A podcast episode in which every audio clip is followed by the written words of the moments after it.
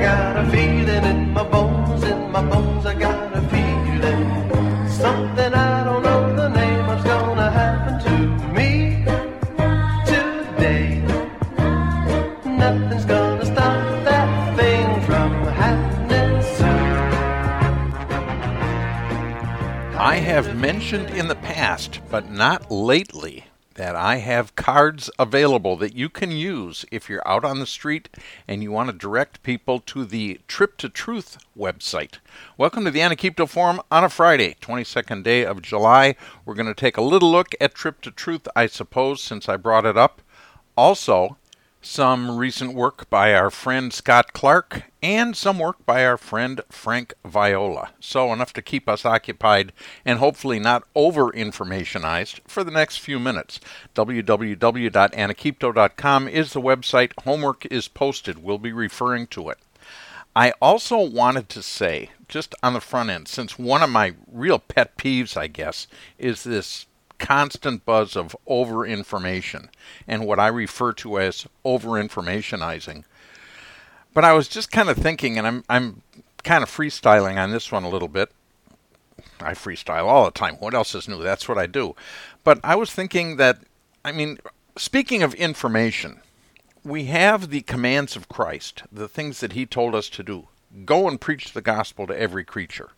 Go and make disciples, teaching them to observe what I have commanded you. Sell your stuff if you have extra stuff and give to people who have need. Stuff like that. I mean, the, the simple commands, we've gone through them. They are in my blog. They're all over the place. I mean, they're easy to find. Just, you know, go through the scriptures. But I was thinking, okay, you meet somebody who's a Christian, and they say, well, I really want to obey Jesus, but I don't have enough information. And the question I was coming up with was what information do you really need? And this is not to be sarcastic or anything like that, but I'm really serious. If you are going to obey Jesus at any one of the several points where he commands obedience, what information do you need? What do you need to know before you can do it? For instance, go and preach the gospel to every creature the information you need is you need to know what the gospel message is, very obviously. And if someone does not know what the gospel message is, then probably they're not a Christian. But more often than not, people can be Christians, but they simply don't know how to articulate the gospel message without bringing in a lot of unnecessary stuff, without going down a lot of rabbit trails, or without getting distracted. But you do need to know the basic gospel message in order to be obedient at that point. Go and teach them, you know, make a, make disciples teaching them to observe everything that I have commanded you. What information do you need in order to be obedient at that point? Well, you simply need to know what it was that Jesus commanded his disciples to do or not do, as the case may be. But you need to understand the commands of Christ. This is knowledge. Okay, these are things you simply need to know in order to be obedient. And I suppose you could set up a similar criterion for just about everything that Jesus said. Find a command of Christ and say, What do I need to know in order to obey this? And then the next question is, How much of this information is still missing? In other words, what don't we know that we really need to know? And I would submit that the information has been presented. We don't need to be taught. We may need to be reminded, but we don't need to be taught. We know this stuff. Anybody who's been even in a very Laodicean type church would probably have a sense of some of this, or at least know who to go to or where to go to get the information. It isn't like we're totally lost on this. So, having said that, uh, the ball is kind of in your court. What I'm trying to do, I guess, is structure up a little bit for the next few weeks until the rapture or whatever. But if there are areas where you really feel that the knowledge itself needs to be clearly presented, uh, maybe framed in or filled out, or something like that, maybe you have some ideas on some of the things you'd like to do, but you're really not sure. It's a knowledge issue. Send me a note Tell me what that knowledge is that's missing, and we can explore these things together. maybe develop a little camaraderie over the web, and maybe explore a few areas where I have been unclear or have been deficient or maybe just mysterious stuff. My conclusion, based on what I'm kind of seeing, as I've said before, is that all the information is there, and most of us have found it. I mean, we have enough information to live out our discipleship as Christians. We know enough that we can be obedient. So if we are not obedient in one or several areas, and not just us, but the average Christian, let's say, who understands that the scriptures tell us to go and preach the gospel, tell us how to treat the poor, tell us a lot of these things about how husbands are supposed to relate to their wives in Christ, things like that. We know this stuff. The reason that we don't do it is not because we don't have the knowledge there's another reason, or maybe several, and maybe we'll dig into that too. I didn't come here to meddle, of course. I came here, I suppose, to warn. Because when we stand before the Lord at the Bema seat, these are the sorts of things that are going to come up. He says that very clearly on the front end. You know, if you love me, you'll keep me com- keep my commandments. You'll obey me. He says, "Why do you call me Lord, Lord, and don't do the things that I tell you?" That sounds like a rant. I didn't come here to rant. I didn't come here to fuss. I'm really very cheerful. I'm very upbeat. Anyway, uh, Scott Clark did a video. I posted the link on the homework page. He has kind of revisited this September sign in the heavens of the crown of 12 stars over the head of the Virgin who's in labor to give birth. And his original position and he wasn't real explicit on this, but if you look at his charts, it's kind of hard to miss, is that this was an event that would happen in the middle of the final seven years. And obviously, we are well past the beginning of the final seven years. If next September, uh, or a, a year from this September, 14 months from now, is the midpoint.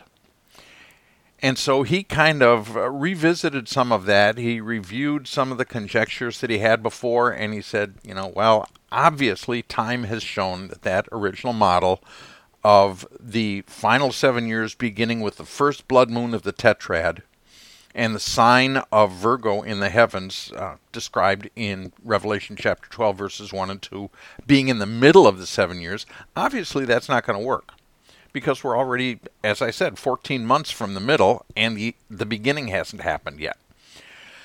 So now he is supposing that the sign in the heavens that is going to appear in September of 2017 is an event that happens at the beginning of the final seven years. Well, I disagree. And one of the reasons that I disagree is because I think we're trying to put all these things, force fit them into a whole bunch of little boxes. You know, okay, this is 1,260 days, that's 42 months. It must be the same period of time. And it isn't. I don't think it is. I think there's probably a great deal of overlap, but it isn't necessarily the same. Or the seven years of burning the weapons of war and the final week when the uh, confirmation of the covenant takes place, and for the final seven years, which he and many others seem to think that this is the Antichrist who's going to rise up and, and force this peace agreement. People think that those two seven year periods are the same seven years. And incidentally, right at the beginning, when the Antichrist, on the very same day that the Antichrist is inking this deal, and the war of Gog and Magog is beginning, you know, that seven year period when they're going to be burning the weapons. They all happen on the same day, and that's the same day that the two witnesses start their ministry, and it's the same exact day as the final seven years and tribulation period. All happens all at once, all the same day. And I find that problematic. I don't see that consistently patterned in Scripture, and I don't see any compelling reason to believe that it all happens at once. It is entirely possible that the rapture event could happen this month. And then there could be, right after that, sudden destruction. Maybe not the exact same day, but uh, within a period of a short period of time, some really horrible things happen. You know, this party gets started.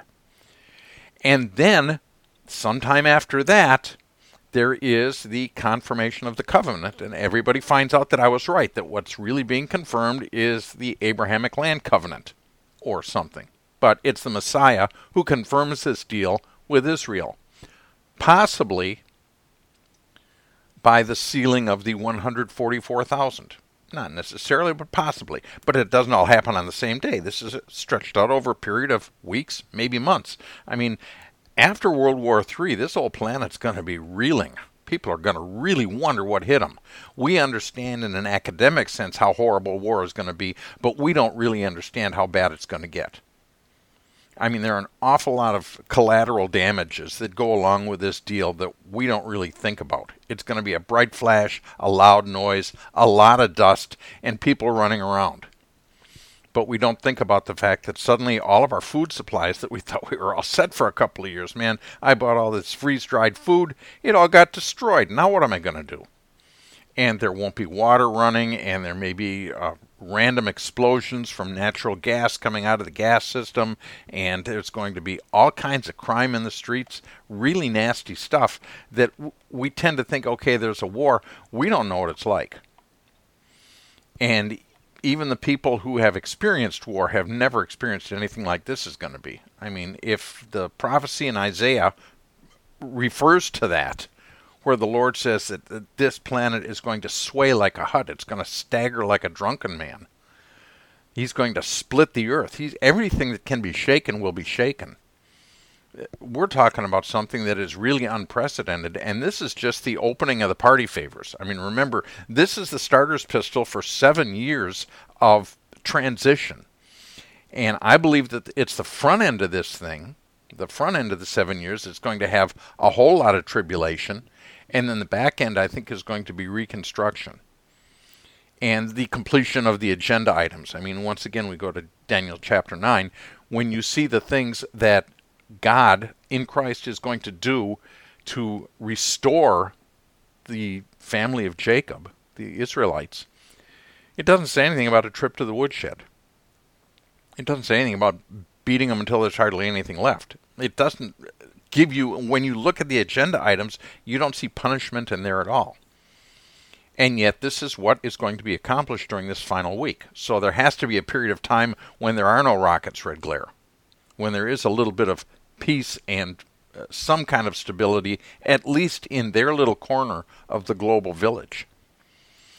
But we also have this period of time when the two witnesses are doing their thing and they have a 1,260 day ministry, which makes me believe that they are going to appear at some specific time and exactly 1,260 days. This isn't about three and a half years. If it says 42 months, it's more than 41, less than 43. It isn't necessarily to the day. But 1,260 days, well, that would be to the day. So let us suppose, hypothetically, just uh, for the sake of our random eschatological ramblings that we have in the very near term the beginning of the the war of Gog and Magog and everything that comes after that. And let us say that the witnesses come on the scene when witnesses would be expected to come on the scene, and I would expect them at the Feast of Trumpets, because it is required that there be two witnesses who can attest before the Sanhedrin, which is now in place, that they have seen the new moon, and then they blow the trumpets. That's the way they've been doing it. So, if we play forward exactly 1,260 days from this upcoming Feast of Trumpets, we land on March 16th of 2020, which is the 20th day of Adar. Nothing significant there. And if we wait a year to the 21st of September next year, which would be the first day of Tishri, and play forward 1260 days, assuming again that this is exactly when the two witnesses appear, we land on March 4th of 2021. Uh, once again, not surprisingly, 20th day of Adar. And most eschatologists would probably not be comfortable with that because they want it cookie cutter. They want it to start on a particular date and they want the days already to have some significance. But suppose that it doesn't work that way. In other words, if you think about witnessing and say Acts chapter 1 verse 8, you shall be my witnesses. Suppose that the designation of the two witnesses happened at that point, played forward. In other words, the anniversary of the commission. Let us suppose that that was, and we don't know when it was. I mean, the guess is that it was 40 days after the resurrection when Jesus was ascending. But as we've discussed before, we don't know if it was exactly 40 days, if it was exclusive or inclusive. We don't know when the 40 day count began. And as a matter of fact, the whole thing drifts anyway, depending on what year it is, because it's anchored to the Sabbath. And the Sabbath can vary throughout the cycle. But let us say that it was then. We would never guess it. It wouldn't happen until it happened. And the only thing that we can know from the scriptures is that when these two witnesses are active in their ministry, it will be clearly visible to the world, number one. And number two, when we when they, we won't be here, but when they backtrack to the beginning of their ministry, they can then count forward 1260 days and figure out when it's curtains for these two guys. the point I'm trying to make is that it doesn't have to start all on the same day. We don't know when it's going to start or when it's going to end. And it could be the same thing with this sign in Virgo that it is a sign, something is going to happen. But Scotty does kind of a finesse on this one because right after Revelation chapter 12, verse 2 is Revelation 12, verse 3.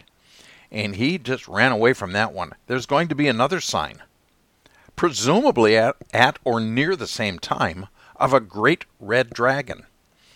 And if we can see the major players, if we can see the woman clothed with the sun, the moon under her feet, the crown of 12 stars, all that shows up in the pattern that Scotty has identified. What about this great red dragon? Well, this is going to bring a lot of people into the fray with, well, it may be a comet or the red Kachina or Nibiru or something. And I dare say any of those guesses or something even more horrifying uh, could be the case. We do not know.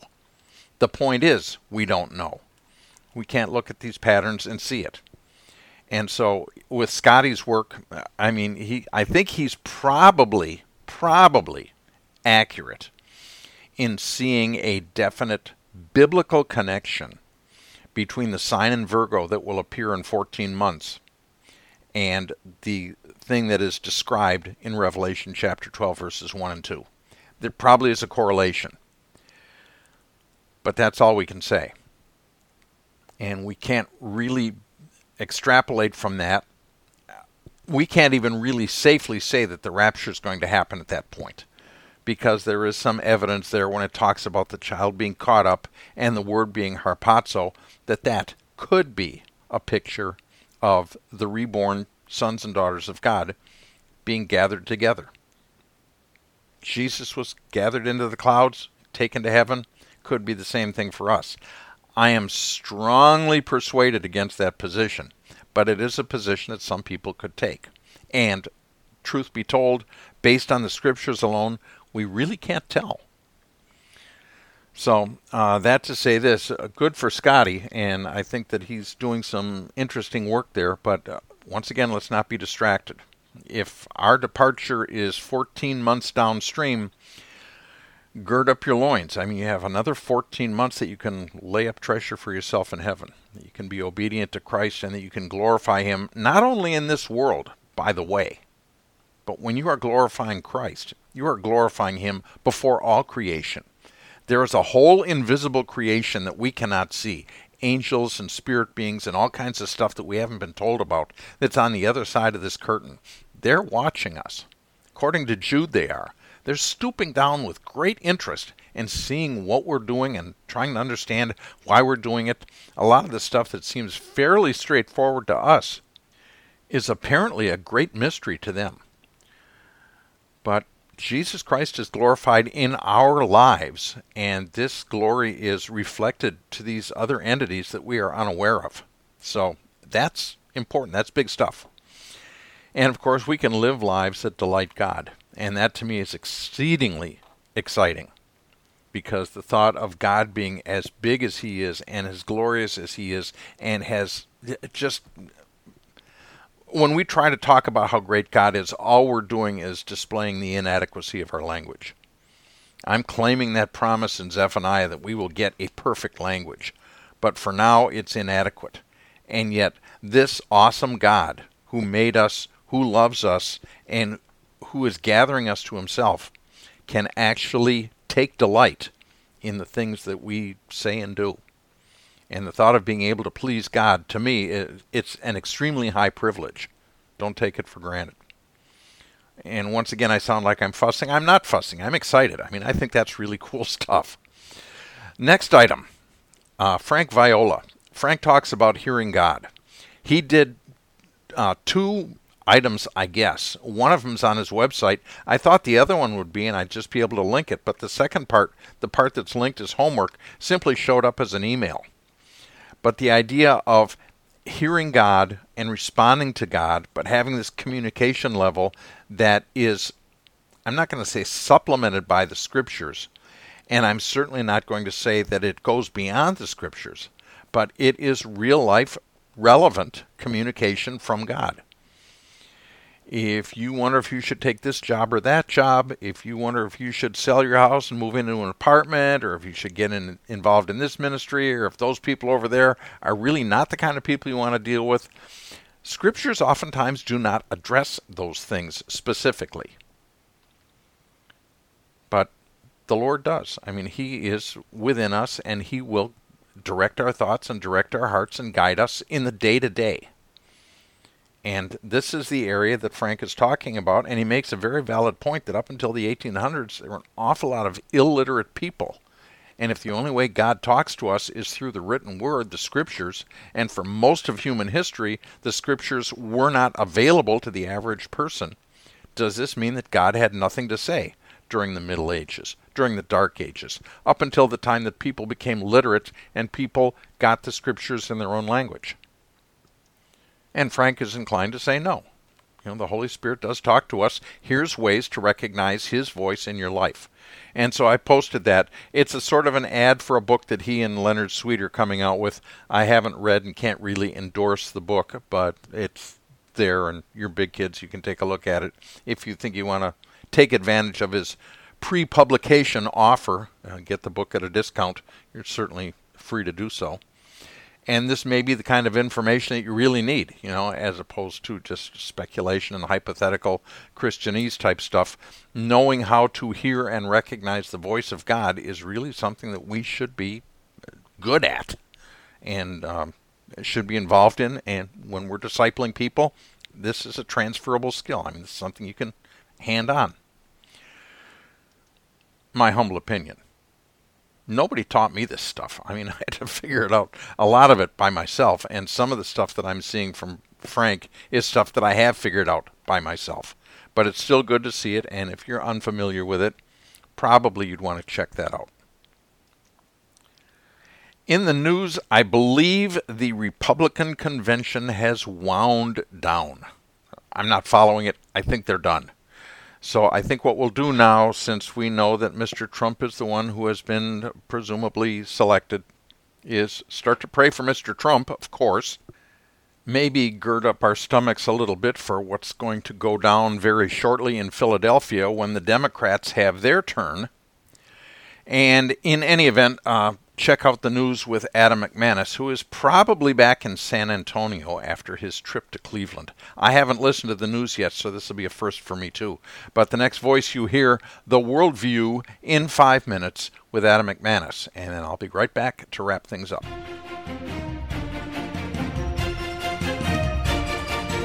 It's Friday, July 22nd, 2016 AD. This is The Worldview in five minutes I'm Adam McManus. Republican Senator Ted Cruz stood his ground on his refusal to endorse Donald Trump for the nomination yesterday. Cruz explained that he was, quote, not in the habit of supporting people who attack my wife and attack my father, unquote. However, Cruz said he is committed not to criticize the Republican candidate. Sadly, the leaders of the Republican National Convention did not call for a day of repentance over the sins of the nation. Rather, Trump invited a homosexual to speak in what Fox News called another first. Peter Thiel openly declared his homosexuality from the podium. Plus, the Republican Party chose a Muslim to offer the closing benediction Wednesday night at their national convention. Sajid Tarar was given several minutes to offer a prayer to his God at the ceremonies, and a chorus of amens were heard after the prayer. Deuteronomy 5 7 says, Thou shalt have no other gods before me. He's another pro abortion candidate for president, and he's polling at 13% against Trump and Clinton. Libertarian Party candidate Gary Johnson showed up at the Republican National Convention in hopes of siphoning off a little Trump vote in the November election. Psalm 11:3 asks this question: When the foundations are destroyed, what can the righteous do? This year, California schools are starting the kids early with instruction on the ideology of Sodom and Gomorrah. California Superintendent of Public Instruction, Tom Torlakson, called it, quote, a big win for the students, unquote. Second grade students will learn about so called family diversity, in which some children have two fathers or two mothers. Fourth graders will study the life of Harvey Milk, a homosexual leader in San Francisco from the 1970s. These public schools are urged to participate in LGBT History Month, in which students learn that Katharine Lee Bates, composer of America the Beautiful, was a lesbian. Matthew 18:6 says, "Whoever shall offend one of these little ones who believes in me, it would be better for him that a millstone were hanged about his neck and he were drowned at the bottom of the sea." A group of Israeli rabbis are protesting the annual march of proud homosexuals in Jerusalem this year, calling the march an abomination. The parade through the holy city was expecting 10,000 participants. Fox News Chief Executive Officer Roger Ailes has resigned after 20 years of serving at the top of America's conservative news flagship. He resigns amidst accusations of sexual harassment. In a recent editorial, Todd Starnes of Fox News calls Ailes the quote, original, gun toting, Bible clinging son of an evangelical Protestant, unquote. Ailes is attributed with keeping one news source in America conservative, hiring news commentators like Bill O'Reilly and Sean Hannity into the Fox News family. A billion dollar business, Fox News is the number two most popular channel on cable behind ESPN. Proverbs 7:23 issues fair warning of sexual temptation for every man among us. With her much fair speech, she caused him to yield till a dart strike through his liver, as a bird hastes to the snare, and he does not know that it is for his life. The Washington Post has featured an article on the Church of the Age of Pokemon Go, pointing out that church leaders are using the game as part of the service, even drawing attention to an occasional visit from one of the imaginary monsters. However, Eric Ludy, pastor from the Ellerslie Mission in Windsor, Colorado, told Christian News Network that such gimmicks serve to, quote, diminish the quality, the power, and the integrity of the amazing, life changing truth we have to offer, unquote.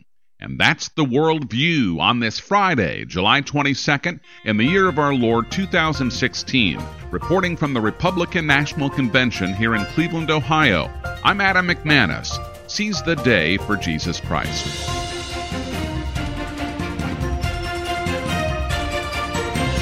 Sounds like Adam was still in Cleveland when he made that report. Uh, but anyway, I chopped it up a little bit. There was an awful lot of sound files from the convention that I don't think were prophetically significant. I would suggest that the most significant prophetic things in the Republican convention were the fact that they turned the podium over to a gay guy who's proud of being gay, turned the podium over to an Islamic or whatever who is proud to pray to somebody other than the Lord God in the name of Jesus Christ, and that there was no call for repentance. So, once again, the commanding officer of the Titanic, USS United States, um, we're heading for the bottom, folks. I'll tell you what, that right there, that whole thing that went on, and these are supposed to be the good guys, to me is the most serious harbinger that this country is done. we're done. We're done. So stay prayed up anyway. I'm done probably for the weekend. I don't think I'm going to do a program tomorrow or Sunday, but I will post a few things as led, I suppose, if stuff shows up. For those of you who may want some, what I call prayer cards, the little uh, business card size cards, I just talk to people and I say, um, hey, can I give you a prayer card? Most people are really not adverse to prayer. And I give them a card that has the link to the Trip to Truth thing on it and just take the discussion where it goes. But oftentimes people are very open to receiving a card. I mean, I've never had someone say, No, I don't want your card. Uh, they will be polite and take it. Perhaps sometimes people will actually go and check out the website. But what I've asked for you to do anyway is be bold in the marketplace for Jesus. Take a stand, do something for Christ. Doesn't have to be big, it does have to be consistent.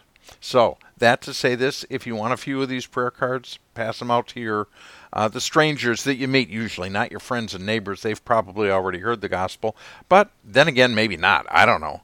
Uh, but if you want some of the cards that you can pass out, send me an email. I'll send you some cards. The new cards that I come up with as soon as I'm done dis- uh, distributing the cards that I have now are going to have a QR code on them so that someone with an iPhone or whatever can simply scan the QR code and it'll open the page automatically so they don't have to monkey around with the URL at all.